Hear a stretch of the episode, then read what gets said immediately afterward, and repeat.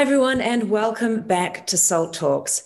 My name is Rachel Pether, and I'm a senior advisor to Skybridge Capital based in Abu Dhabi, as well as being the global MC for Salt, a thought leadership forum and networking platform at the intersection of business, technology, and public policy. Salt Talks is a series of digital interviews that we launched during the work from home period.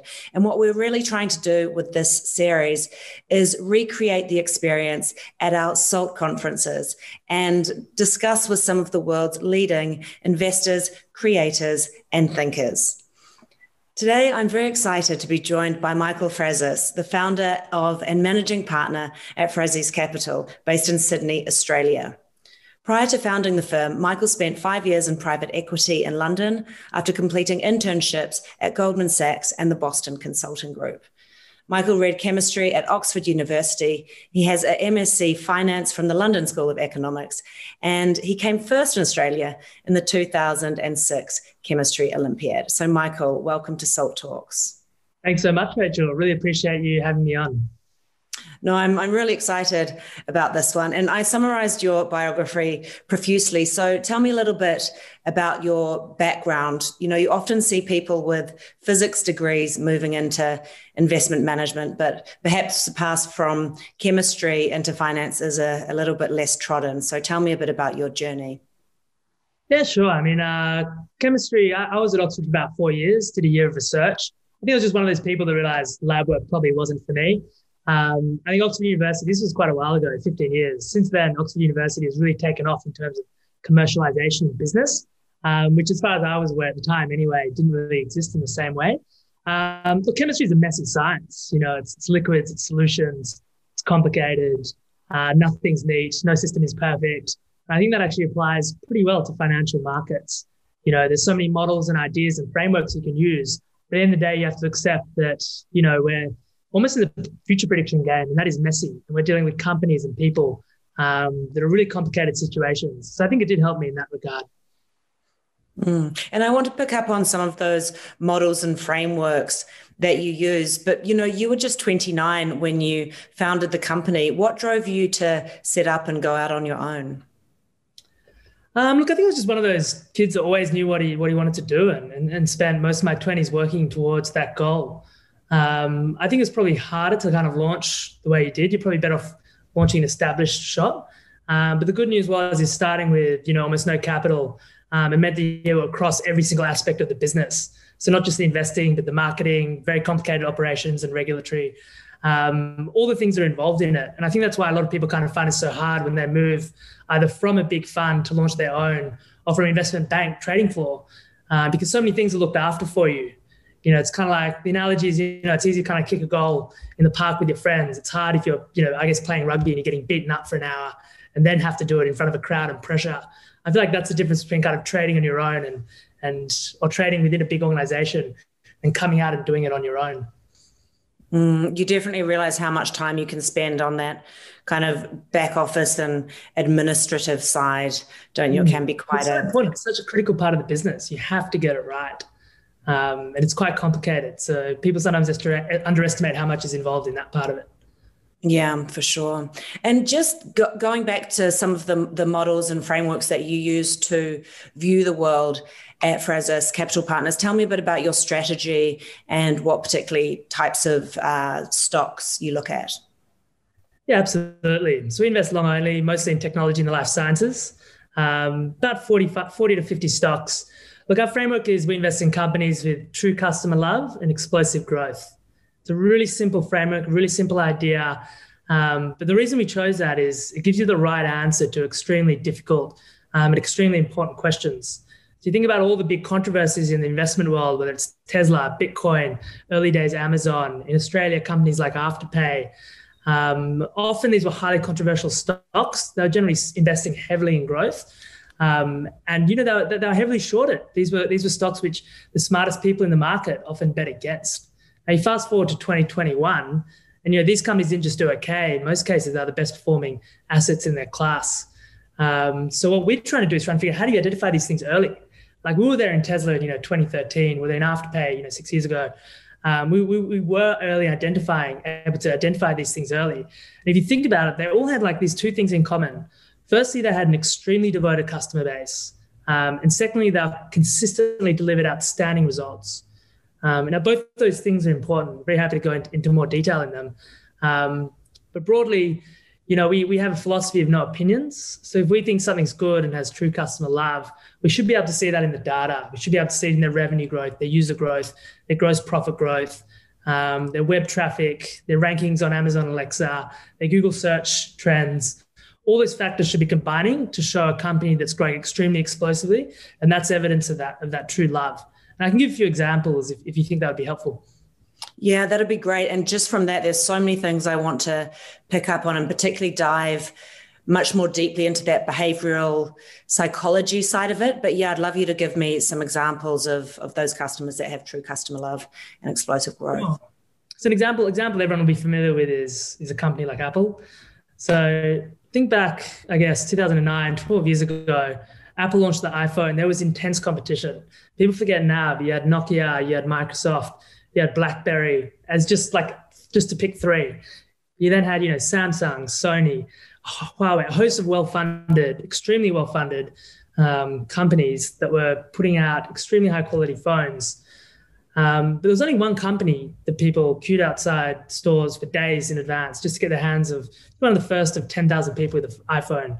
There's only one company that people like pitched tents, literally camped, you know, looked kind of foolish and silly to people. But there was, there was this cultural phenomenon around it. And so fast forward what happened over the next, or the following like decade or more, you know, everybody else competed on price and features. There were many years in which the smartphone industry lost money, other than Apple, which was able to charge a few hundred dollars extra for each phone and capture the entire profit margin. So, as an example of that true customer love directly translating into fundamentals and creating $2 trillion worth of value. Now, this is to give a bit of an example of just, just, just step back a bit and just think about how that framework is helpful in this instance. It's extremely complicated 12 years ago to forecast which out of all those amazing, well-resourced companies with global, globally significant brands, which one of those would win? And the answer was simple: was which one did the customers love the most? Which one was growing? Which which was delivering the best results? Um, and that that continued the whole way through. Um, another example is is, and this would be very controversial. Oh, this has been a very controversial stock, and that is Tesla. Um, you know, rewind the clock. You know, several years ago, um, similar to the smartphone industry, you have a number of amazing companies with top tier engineers um, and, and, globally significant brands. Uh, I'm talking about, you know, Toyota, Volkswagen, Ford. These are some of the best companies in the world, the best brands in the world. But the reality is, when it comes down to it, they're all competing on price and features. None of them really has that true customer love. Tesla obviously did. So Elon Musk, love him or hate him, and he was very controversial a couple of years ago in particular um, he was able to get on stage and sell hundreds of thousands of cars with a simple presentation. That's customer love. Um, yeah. And again, if you fast forward, you know, he grew that production profile effectively from, you know, a couple of thousand eight years ago, but 25,000, 50,000, 100,000, 250,000, 500,000, you know, close to a million, million cars a year run rate. And that, that is the explosive growth. So you had the true customer love, and then you had the explosive growth. And just to give another example from the auto industry, there are other examples of cars companies that have that customer love. An example that would be Ferrari. So on an EV sales basis, Tesla is generally traded roughly around where Ferrari has, which shows there really is something going on. You know, the, the, companies that do have that real, you know, customer love that does transfer into their valuations, and most importantly, it transfers into their, their fundamentals you know, we look back now in 2021 and the company is doing, you know, 25 times the sales it was doing several years ago when everybody was shorted. And that was the key. That was the key point. That was that was the clue, you know, the true customer love and that explosive ramp up. Basically, what we're doing in our fund is creating a portfolio of about 45 companies that display these characteristics. And you know, one of the things we do is we push, I think, explosive growth much further than most people would. So the last time we calculated, we have to make certain adjustments, you know, strip out growth from acquisitions and so on, using the latest quarterlies, maybe adjust for a couple of life sciences companies. Um, but the average portfolio growth rate organically, using latest results, was over 150%. So these companies are 150% bigger than they were last year. You know, last year we, we did over 108% net as a fund. I think this financial year we're tracking over 80% net. The reason we've been able to achieve those numbers isn't because we're like smarter than anybody else or we can see the matrix better than anybody else. It's simply because we're backing companies that are systematically and structurally growing at explosive rates um, and frankly taking those revenues and that success from the rest of the market. I hope that gives some kind of flavor of, you know, how we can use that really simple sounding framework of true love and explosive growth to answer really difficult questions like was Tesla long or short, you know, eight years ago or five years ago? Um, was was Apple going to win? Like who was going to win the smartphone uh, war? Think of, think of all the ink that was spilled, all those like hundred page reports on the auto industry, all the analysts researching smartphones, you know, assessing each model for their characteristics and their pricing and how they compare to each other. And true, true customer love and explosive growth got you the right answer to both those questions. And indeed, we see that again and again and again and again. Yeah, absolutely. I mean, Apple's the only phone I've ever stood in queue for like three hours just to get it fixed. Mm. You know, it's got that real that real following. And I think the Tesla example is really interesting because, you know, and Elon Musk is still a very controversial figure today, but you know, he was one of the first. I know that recently there's been a sort of push from the retail side against shots, uh, stocks that are heavily shorted, but Tesla was kind of the original heavy short, wasn't it? Just because of that that polarizing sort of following, and I guess that could really be driven by the people that that did have that true customer love and the people that didn't really understand how that, those dynamics were working. Yeah, I think um, I think there's something really fundamental that you've touched on there, which was how heavily shorted Tesla was. There's a really good reason why these companies are both the most heavily shorted and controversial stocks and you know the best returning ones. It's the same reason. And the reason is as simple as these are the companies that have excess excess consumer demand. You know, the, the number one problem for every company is actually sales. How do we drive revenue? Um, how do we grow? How do we beat our competitors? Take market share. Like that is the number one problem for any company. Um, there's a very small number of companies, which are the only ones we invest in, that have the opposite problem. They, they sell out of iPhones. You know, they sell out of pre-orders of cars. Um, and to do to meet that demand, they have to spend heavily. And they're often spending in the income statement. They're not doing, they are doing CapEx, but they're also spending heavily in the income statement on human capital, on R&D, on sales and marketing, on G&A. You know, all those, all those things that are costs. So what's happening is people that come with a traditional value lens see those big cost items and see them as expenses and see the very meager cash flow at the bottom. So software is the best example of this. You know, good software companies probably lose money if you consider stock-based comp, probably generate cash, you know, if you if you take out stock-based comp. Um, but the rational decision for them is actually to spend all their revenue, all their gross profit dollars on sales and marketing because they can get a five or 10 times return on that. And so it's really interesting to think that, you know, the framework that everybody's using, this value framework, gives you the opposite answer to questions like Afterpay, Tesla, Shopify. You know, you could go on all the best companies basically in the world. Um, and the reason for that is they have this explosive demand. Um, they're growing extremely fast. They're investing extremely heavily to meet that demand. So it looks like to a traditional investor, they're cash flow negative. In reality, they're getting rates of return on that capital far beyond you know what you can get from a chemicals factory or you know some industry that was invented 300 years ago yeah i love the point about capital as well and the the human capital element and i remember speaking to someone in silicon valley about someone like just to pick up on on elon musk the elon musk theme and the the quality of human capital that he attracts so tesla spacex it, mm. it really is it's it's people that are employees as well. They're really committed to the business as well as the customer. So i guess that's really all tied up in the brand isn't it in terms of yeah and it's, it's get the smartest people you get to the right answer. So i'll give you another example for tesla. You know they do all their the whole thing's fully integrated with computer systems. So if you buy you could spend hundreds of thousands of dollars on a car each component could be made by a different different supplier they all have to stitch them together so it's really fragile really difficult to kind of manage that. If we're Tesla, it's all it's all ground up. And you're very you're very right. You know these these companies attract the best talent. You know as well as as well as you know investors and as well as immense demand. Um, yeah, it's it's it's it's a very interesting point all, all around. You you know you mentioned about the sort of composition of the balance sheet, I guess, and, and where the spending is happening. And you look at the last 12 months, and all crises really trigger certain changes in behavior. So, how do you see psychology as playing into investing, particularly on the behavioral finance side? Yeah, look, there's no doubt. There's something about the market, the way it, you know, forces everybody to panic and capitulate at lows and then panic, panic buying at the highs. There's something really intrinsic going on. Um, you know, in those panics, like last year, last year we're we're, we're genuinely long terms. We stayed fully invested last year. We stayed fully invested in two point two moments that mattered. The first one was obviously in March, um, so we didn't play a perfect game. We didn't foresee the crash. If anything, we thought it wouldn't be it would be it would be much milder than it was. Um, but for every dollar of stock we sold, we made sure we bought a dollar of stock or something else. So we didn't change around with our with our with our actual dollar exposure. Um, and that ended up, and we we're fully ready for a two-year bear market that would have likely wiped um, most most competitors in the industry out um, and brought us to the brink. We we're fully ready for that. As it so happened, you know that that lockdown of London, New York City, that was the low. So to go to your behavioral psychology moment, the moment of peak panic turned out to be the low. So if you woke up, read the papers, and were like, "Oh, they've shut down London, New York. This looks kind of dangerous," you know, if that was your approach, uh, I might sell my stocks. You know, you actually caused, firstly, caused that crash, uh, but secondly, you know, that was that was it. And so we recovered. You know, within not sure exactly what it was. It was probably four, five, six weeks later. We're back on top.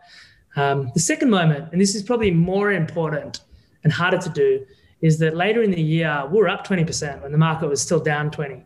So we locked in this huge outperformance.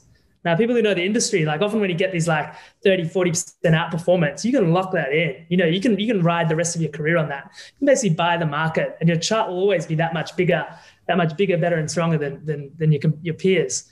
Um, but it's the wrong, it's the wrong answer long term.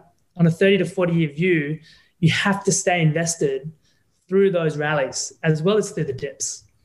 And so we're constantly going back to that decision making. You know, how do we improve our decision making, our process? We don't decide what to do in any particular moment. We decide what to do in every single moment like that over the next 30 to 40 years. So sure, often the market, sometimes the market will crash and that'll be halfway down. You know, like something we saw in March, that'll be halfway and you can sell and do better out of it. But are you, what is the right answer? You're going to sell every crash? What's that going to do to long-term returns? If you think like that, all of a sudden it's, it's obvious. You know, you cannot be a systematic seller in crashes. Similarly, if you think, okay, market's up a lot, sorry, the market's down a lot, we're up a lot, let's lock this in. Um, if you sell the rallies, you'll also systematically underperform over 30 to 40 years. You have to sit there through both. And so I think that's allowed us to step back from that day-to-day behavioral, you know, tricks that the market plays on you um, and really focus on the long term by, by making our decision making um, like that. It's a, it's a really helpful guide for us. There's two really important points that you just made in there that I want to pick up on. You mentioned about not having any opinions as well. And, and one thing that I, I personally tr- struggle with is that we've had this paradigm shift to a networked world. So we we can shoot out from like many media to many media very, very fast. And you almost go to infinity extremely quickly in terms of opinions being, you know, shouted at you and, and so many sources of information. And, and you mentioned that you try not to have any opinions. So how do you sort of take all this information and particularly how do you use social media within that as well? Uh, look, we're pretty simple. Simple. Like we'll, we'll, just look at the fundamentals, and by fundamentals, I generally mean the, the, key KPIs. So the user growth, the revenue growth, the revenue per user, gross profit margins, things like that. Um, by no opinions, I mean we won't walk into a room, shake a CEO's hand, and then form a view on the company based on how we think that meeting went. Like what there's little clues that we we picked up on. Similarly, you'll see a lot of people. You'll read a lot of research, sell side research, and also uh, things written by other people on the buy side. Always like I think I think this is going to happen next. I think this company is going to do better now.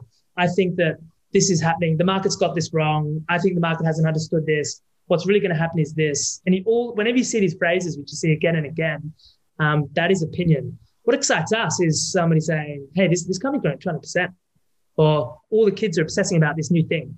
You know, that is what ex- excites us. And you go, "Okay, let's uh, let's look it up. Let's see how the website is doing." And then you see the traffic going up and then you look at their results and you see revenue growing explosively. And you can see that they're spending a lot of money, but they're also making a lot of gross profit dollars. And every time they spend a few hundred million dollars on SG&A, you know, they increase their total revenue by, you know, their total lifetime value by many times more. You know, that's the thing that excites us. And that's what I mean by like kind of no opinions. So for us to come in and decide, I think this company has true customer love, we'll then go back and look and say, okay, what's it growing at? You know, or, maybe someone's pitching us a stock or broken, and they'll be like, you know, we think this is a really interesting software company and, and, and it's going to grow, do really well in the next five years. And you look at it and it's growing at 15%. Well, if something's growing at 15%, it can't really be changing the world. You know, it can't really be lighting the industry on fire. It can't really be that important, that kind of relevant. Um, whereas, like I said, our companies are, are average in our portfolio, averaging well over 100%. These are big companies. You know, the median market caps over 20 billion Aussies. So I guess that's about know, 15 billion US. Um, these are not small businesses; they're, they're large businesses.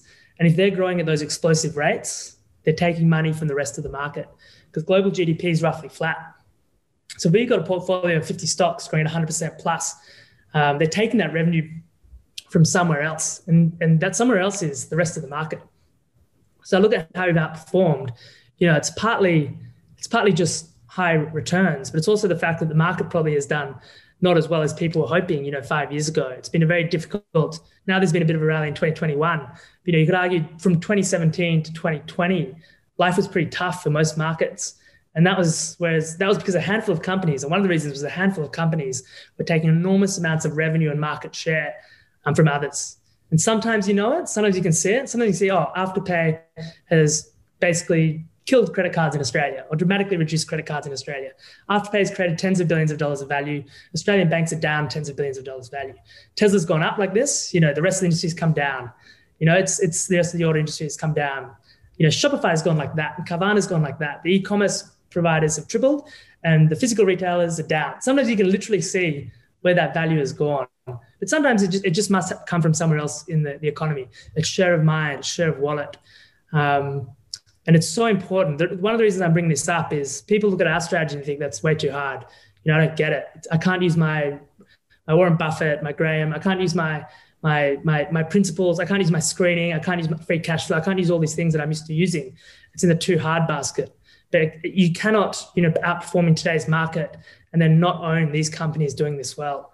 Because if you do have that framework, you're going to assist that value, that traditional value framework, you will systematically miss every single good life sciences company, every single good software company, you know, every good single good fintech. And that's where the value and, and share of wallet and share of mind is going. Mm.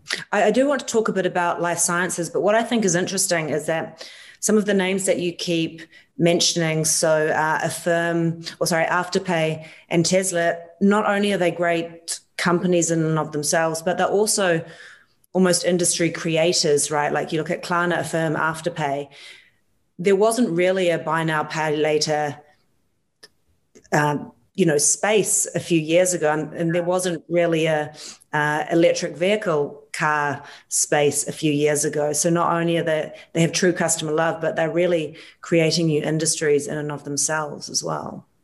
Absolutely. I mean, we used to, we used to focus on that as, a, as an entire way of looking at these things, and that's the category creators it's interesting, like many years ago, and, and Afterpay is like all these, we have 50 companies. These are all two, 3% positions. We just like to talk about the ones that people are most familiar with. Because um, often they'll remember how they thought about them through their journeys. You know, I remember Afterpay runs like PayPal will squash them, credit card companies will squash them. Um, but actually ended up being the opposite. You know, PayPal has responded to Afterpay basically by copying them. So has, you know, the Shopify paying for. Um, the, the, the Visa and MasterCard are actually net beneficiaries of, of the buy now, pay later because they're splitting up, you know, one transaction into four. Um, I guess there's another point that we often think about really carefully, and it's applicable to the life science as well. And that's that in any, any product or service, there's a decision point where you choose one product over another. It could be you sit down at this restaurant and not that restaurant. It could be you click Afterpay instead of PayPal, instead of putting in your long credit card details. Um, it could be you buy this car not that car. There's always some key decision point um, consumer decision point. So one thing I should add, we're, we're basic consumer, which I can talk about if you want. Uh, but there's always a decision point, and we always zoom in and try and figure out who's winning at that decision point. Because often, who's winning in a small country or a small state can then roll that strategy out. You know, human psychology. There's certain things that seem to repeat. Things that work really well in a small group of people um, are very likely to be uh, to work for, for all of us. Um, so really focusing on that decision point is also something I think we do differently. You know, we're not looking at historics in the same way.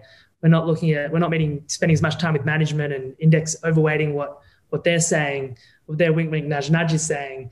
You know, we're really focusing on that decision point because that's what determines value in every industry. Yeah. And so let's pick up on, you know, you do mention life sciences, which is a nice, nice segue. And you talk about the the true customer love. And I know you're you're invested in Moderna. So how do you put that into the equation? Because obviously you do have that, I guess, that need at the moment from the, the vaccine perspective for, for customers to desire the product. But are there other aspects to Moderna that attract you to that as a as a stock? Yeah, definitely. I mean, we are familiar with the company before before coronavirus. Um, look, what the core part of our strategy in life science is ultimately simple. We want to see companies deliver. We want to see results. We don't want to guess on what's going to work and what's not going to work. Um, mRNA vaccines got to a point where they're, they're basically on the cusp of working. There's, there's Moderna had one for CMV. The issue with with vaccines is they're really difficult to bring to market. Um, think about somebody who's terminally ill with cancer with, with, a few months to live. You're very morally justified in experimental treatments to look after them. Um, the ethics make sense. You know, you, you, you need to try, you're, you're very ethically justified in trying something that may or may not work. Think about vaccines. Through a proper vaccine trial, you need to vaccinate huge numbers of people. They're healthy people generally. There might even be people who, who could be pregnant, for example, or have all kinds of things. The bar for safety is so exceptionally high. So it's extremely hard to commercialize these things. And Moderna was very slowly making progress with their CMV, which is type of herpes. Um, but this was, the coronavirus was just like a jolt for them. Uh, and, and the evidence was there quite early.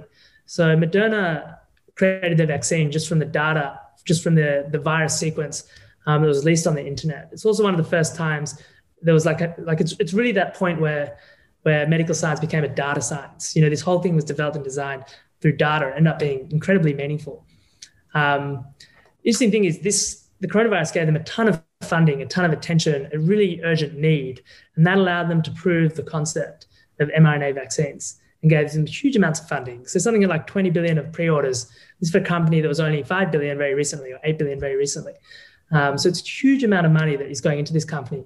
The good news is that because they've they've they've commercialized the kind of like delivery method, lipid nanoparticle, you know, casing, which effectively goes into your bloodstream, isn't degraded, somehow merges with cells and goes in and delivers that. Like all that was like years and years and years of technical technological development to do that. And it's still very difficult to do. And we can only hit certain parts of the body and certain types of cells. But once they've proven that, now it's a simple case of just changing the, the, the data, changing the data sequence, the mRNA sequence, um, to cure a huge number of other diseases. So an example would be, you know, there was a coronavirus that came out uh, about over 100 years ago, and it still circulates and it still causes a lot of deaths in elderly. You know, Moderna is very likely to be able to put through a single shot vaccine that can vaccinate against multiple types of influenza, all kinds of historic coronaviruses, and and obviously the more recent one, including new strands all in one because you can put multiple, you know, multiple strands of RNA in, in the one in the one dose. So think about the commercial opportunity of that, and that is just in respiratory diseases. And this will be one of the, in our view, will be one of the major pharmaceutical companies. Now, to bring the general point, you know, how does that compare to the other stuff? Well, we knew very early on that the vaccines were getting immunological responses. I think there was a bit of, there was something not quite right about the way that all the chief medical officers around the world, certainly in Australia, said, you know, these things take two years to develop. That's not actually true. You know, swine flu went from the first few cases to a vaccine in about nine months. You know, Ebola set a precedent for also for very rapid vaccine delivery, but they effectively used their phase two, three trials to vaccinate front, frontline workers. There was there is historical precedent. Um, it was one of the tests to know if the person talking knew vaccines. Uh, because if they said it always takes two to two years or more, you know, you knew they didn't actually know the kind of history of it.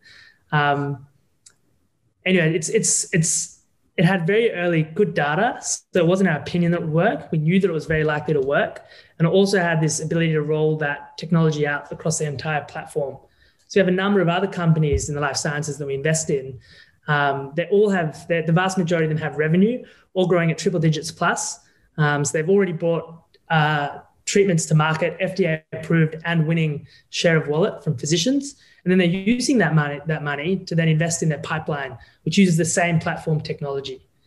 So we want platform technology, proven technology. We have, I think we have like really good uh, uh, people on, on life sciences, world class. You know, these are from people from the top universities in the world. Um, looking at uh, looking at this for us, but really the proof is in the pudding. If they've got an FDA treatment that works and and is generating revenues, again, it's kind of like the way we look at tech, the rest of technology space. That is a more important data point than even the smartest person in life sciences thinks. You know, the data is more important than the most important person's opinion. Um, so, so, there's a lot of similarities in the way we do it as well. And it's really helpful. About a third of our portfolios in the life sciences. It's really helpful in taming those swings across the rest of the portfolio because there's no way around it. You know, we're fully invested in, in extremely high growth um, and volatile stocks. Mm, no, and I think that's a great point you made about life sciences companies are really data companies as well. You know, I guess in any factor of life, there's really no such thing as an overnight success. But given the the precedent and, and the data that they've already accumulated over years of research, it's uh, you're not starting from scratch, as it mm-hmm. were.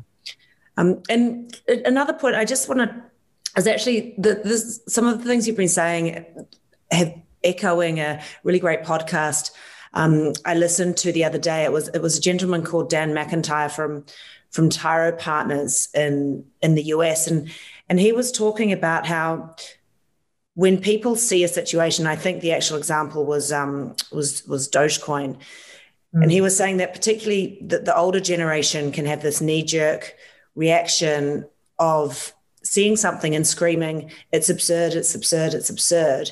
and almost them them giving that thing the attention actually is what makes it real. How do you I guess yeah. how do you see see that playing out, and maybe a little bit about the the intergenerational aspects as well? Yeah, there's some things there. So look at think about Dogecoin. It's like the perfect example almost of of how we use our framework to make predictions.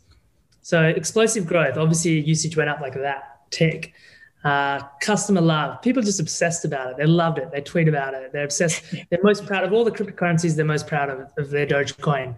Um, they'll talk about it, and like it's it's it's got this huge amount of mind share. It's giving people pleasure just to put money in that.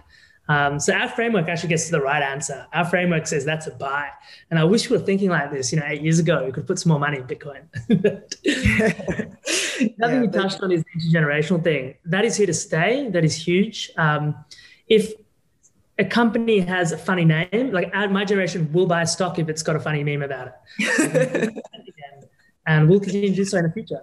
And it would almost make sense. It's like, yeah, if something's good enough to like make millions of people laugh and millions of people put a couple thousand bucks in, you're talking about huge numbers. It's not really that. It's like, let's say there's, I don't know, I don't even know the numbers, but let's say there's, I think, I think once calculated that if everybody on Wall Street bets, I think somebody else made the calculation, invested thousand dollars or something like 50 billion and that is more than enough. There's a lot of very wealthy people on that on that side as well. That's more than enough around to push more than enough to push around any stock um, and even any cryptocurrency. And and that aspect is is really interesting, and I think that's a change that will continue, especially with the pace of social media, where a good meme can just go rip around the world um, and result in huge amounts of demand. I mean, we don't we don't really participate in that. I think there's I think if you look at what's the main one, GameStop so that was trading at way too cheap. It's like if you think about it, it's like zero point whatever times sales on a company that had five billion of revenue. We lead to us if we, if we look at the numbers, we go actually, you know, it's definitely worth something. It wasn't worth a few hundred million dollars. You know, it was definitely worth something, probably in the billions. Uh, so it's way, way, way too cheap, which which led to that huge ramp up. Um, but in general, the main way that our portfolio is affected is our companies are generally shorted by institutions, and the other side of that is invested in by retail. And so there is kind of a bit of a hot element part to our portfolio where when things move, they really move because the short sellers are buying back and the, the retail punters are buying. Um, when they fall, they can really move as well. So that obviously gives us opportunities. We generally don't sell when things move up for the reasons we mentioned. But often there's very good entry points when you get these huge kind of retail panics like we just had. You know, we can get actually pretty aggressive and, and buy on the backside of that because we do our numbers, we know our process works we're not using opinion. We're going straight to like the data, the revenue growth, the KPIs, the independent statistics. You know, that gives us conviction to then take the other side of the hot money flows when they go out. Um, so, so it's it's it's very relevant to us, and I think it's a fascinating part of the market that we all love to watch. Yeah, I'm still now just a little bit depressed that I've spent so much of my life doing like 40 page PowerPoint presentations and I could have just done a funny picture or something. Well, sadly, the investment management industry could have done better if we bought Bitcoins. yeah. We're actually doing. Never too late. I, I, do want to take um, one final point as well and sort of bring it into the current of sort of market positioning and, and how inflation ties into true customer love. Because you know inflation obviously have has a lot of market participants uh, freaking out about growth stocks in particular. So i want to dive deeper into this. The the stocks that you invest in growth stocks but they have true customer love how do you think this could make them more resilient uh, to an inflationary scenario yeah. your views on that Look, there's no doubt that a lot of our companies grew throughout even the first part of the coronavirus crash. It wasn't just kind of a rotation uh, into certain sectors. Um, look, inflation is really relevant. It's relevant in a few ways. I've actually got this weird idea that our stocks will actually benefit from that. Um, so it affects valuations and fundamentals. Now, valuations have obviously taken a hit. They already have. You know, most of these stocks are sideways over the last six months, and they're growing at, like I said, 150% plus. Um, so they're materially bigger than they were. The valuations have already materially contracted. Um, and as as inflation fears rise, you know rates will rise, and both in theory that means a higher discount rate and lower valuations. In practice, it means that people just take a bit of money out of stocks and putting it two percent for free with no risk. That's pretty compelling to a lot of investors. Um, there's no doubt that that relationship holds the way people expect it to. What doesn't, what is different is, you know, our companies should do and have been doing extremely well in inflation environments. The reason for that is Firstly, inflation environments involve rising prices. Our e-commerce platforms pass that straight through. Most of them in like luxury or in or in those really loved parts of the market where they have exceptional pricing power and lifting prices, you know, even more. Second issue with inflation is typically higher input costs. Well, most of the input for our companies is actually, you know, things like, I guess, customer love, you know, realistically IP, R&D, you know, these kinds of intangible things. They're not buying, you know, steel from a factory and turning into widgets for another factory that's where they get squeezed. The third way it could hurt is if rising rates lead to a debt collapse. If you're over leveraged and rates go up, wipe out your cash flow and, and collapse your, the equity value of your business. Um, that is not relevant to our companies because they almost all hold net cash uh, and they pay a lot of stock-based comp, which obviously we have to account for and account for carefully. Um, but the reality is, is you know, the high interest rate, they actually get higher cash flow um, from those things. Finally, in this particular inflationary environment, basically what we happened is we had a moment last year or period last year where certain parts of the economy ran red hot. You know, places like e-commerce in particular comes to mind. You know, they had their best. That it's like Christmas every day for some of these retail online retailers. Um, that then broadened into a consumer boom, and it flowed into places like autos, where secondhand cars were being sold for more than they were bought new, um, to real estate. You know, really, it, it turned into a broader consumer boom. And again, in that environment, we can expect our companies to accelerate which is exactly what we saw in the last results. Our average growth rate increased um, over that period. Um, so pulling all that together, you have like this one-off valuation contraction, which could, could continue if rates continue to rise. Um, but the fundamentals will win. You know, over any period longer than two years, that those the except the growth the growth rates that we're investing in will very quickly dwarf any valuation change um, caused by inflation. So we're we're very comfortable with the current environment. Um, it's all it's, it's to be honest, it's really like deflationary environments that have the worst outcomes. You know, I've got family in Greece, so look at what they experienced through deflation, or the eurozone in the 2000s in the aftermath of the last crisis, um, or even to a lesser extent, perhaps the United Kingdom. You know, after the after the 2009 crisis, you know, it's deflation. It's people pulling money in. It's prices going down. It's wages going down. That that's the environment that's that's that's really scary and really bad for stocks. This is not like that. Um, so we are kind of optimistic from here. Fabulous. And uh, yeah, the, on the point of the housing market, I did actually see the other day that there's now more real estate agents in the US than there are available homes on the market. So that just gives you a sense of how how hot that market is right now Very as well. So well, thank you so much for your time, Michael. It's been an absolute joy having you come on today. And I hope that we can get you back on at the end of this year to see if your performance has continued through 2021. Thank you, Rachel. Really appreciate it. That was a lot of fun. So thanks for having me on. Great. Thank you.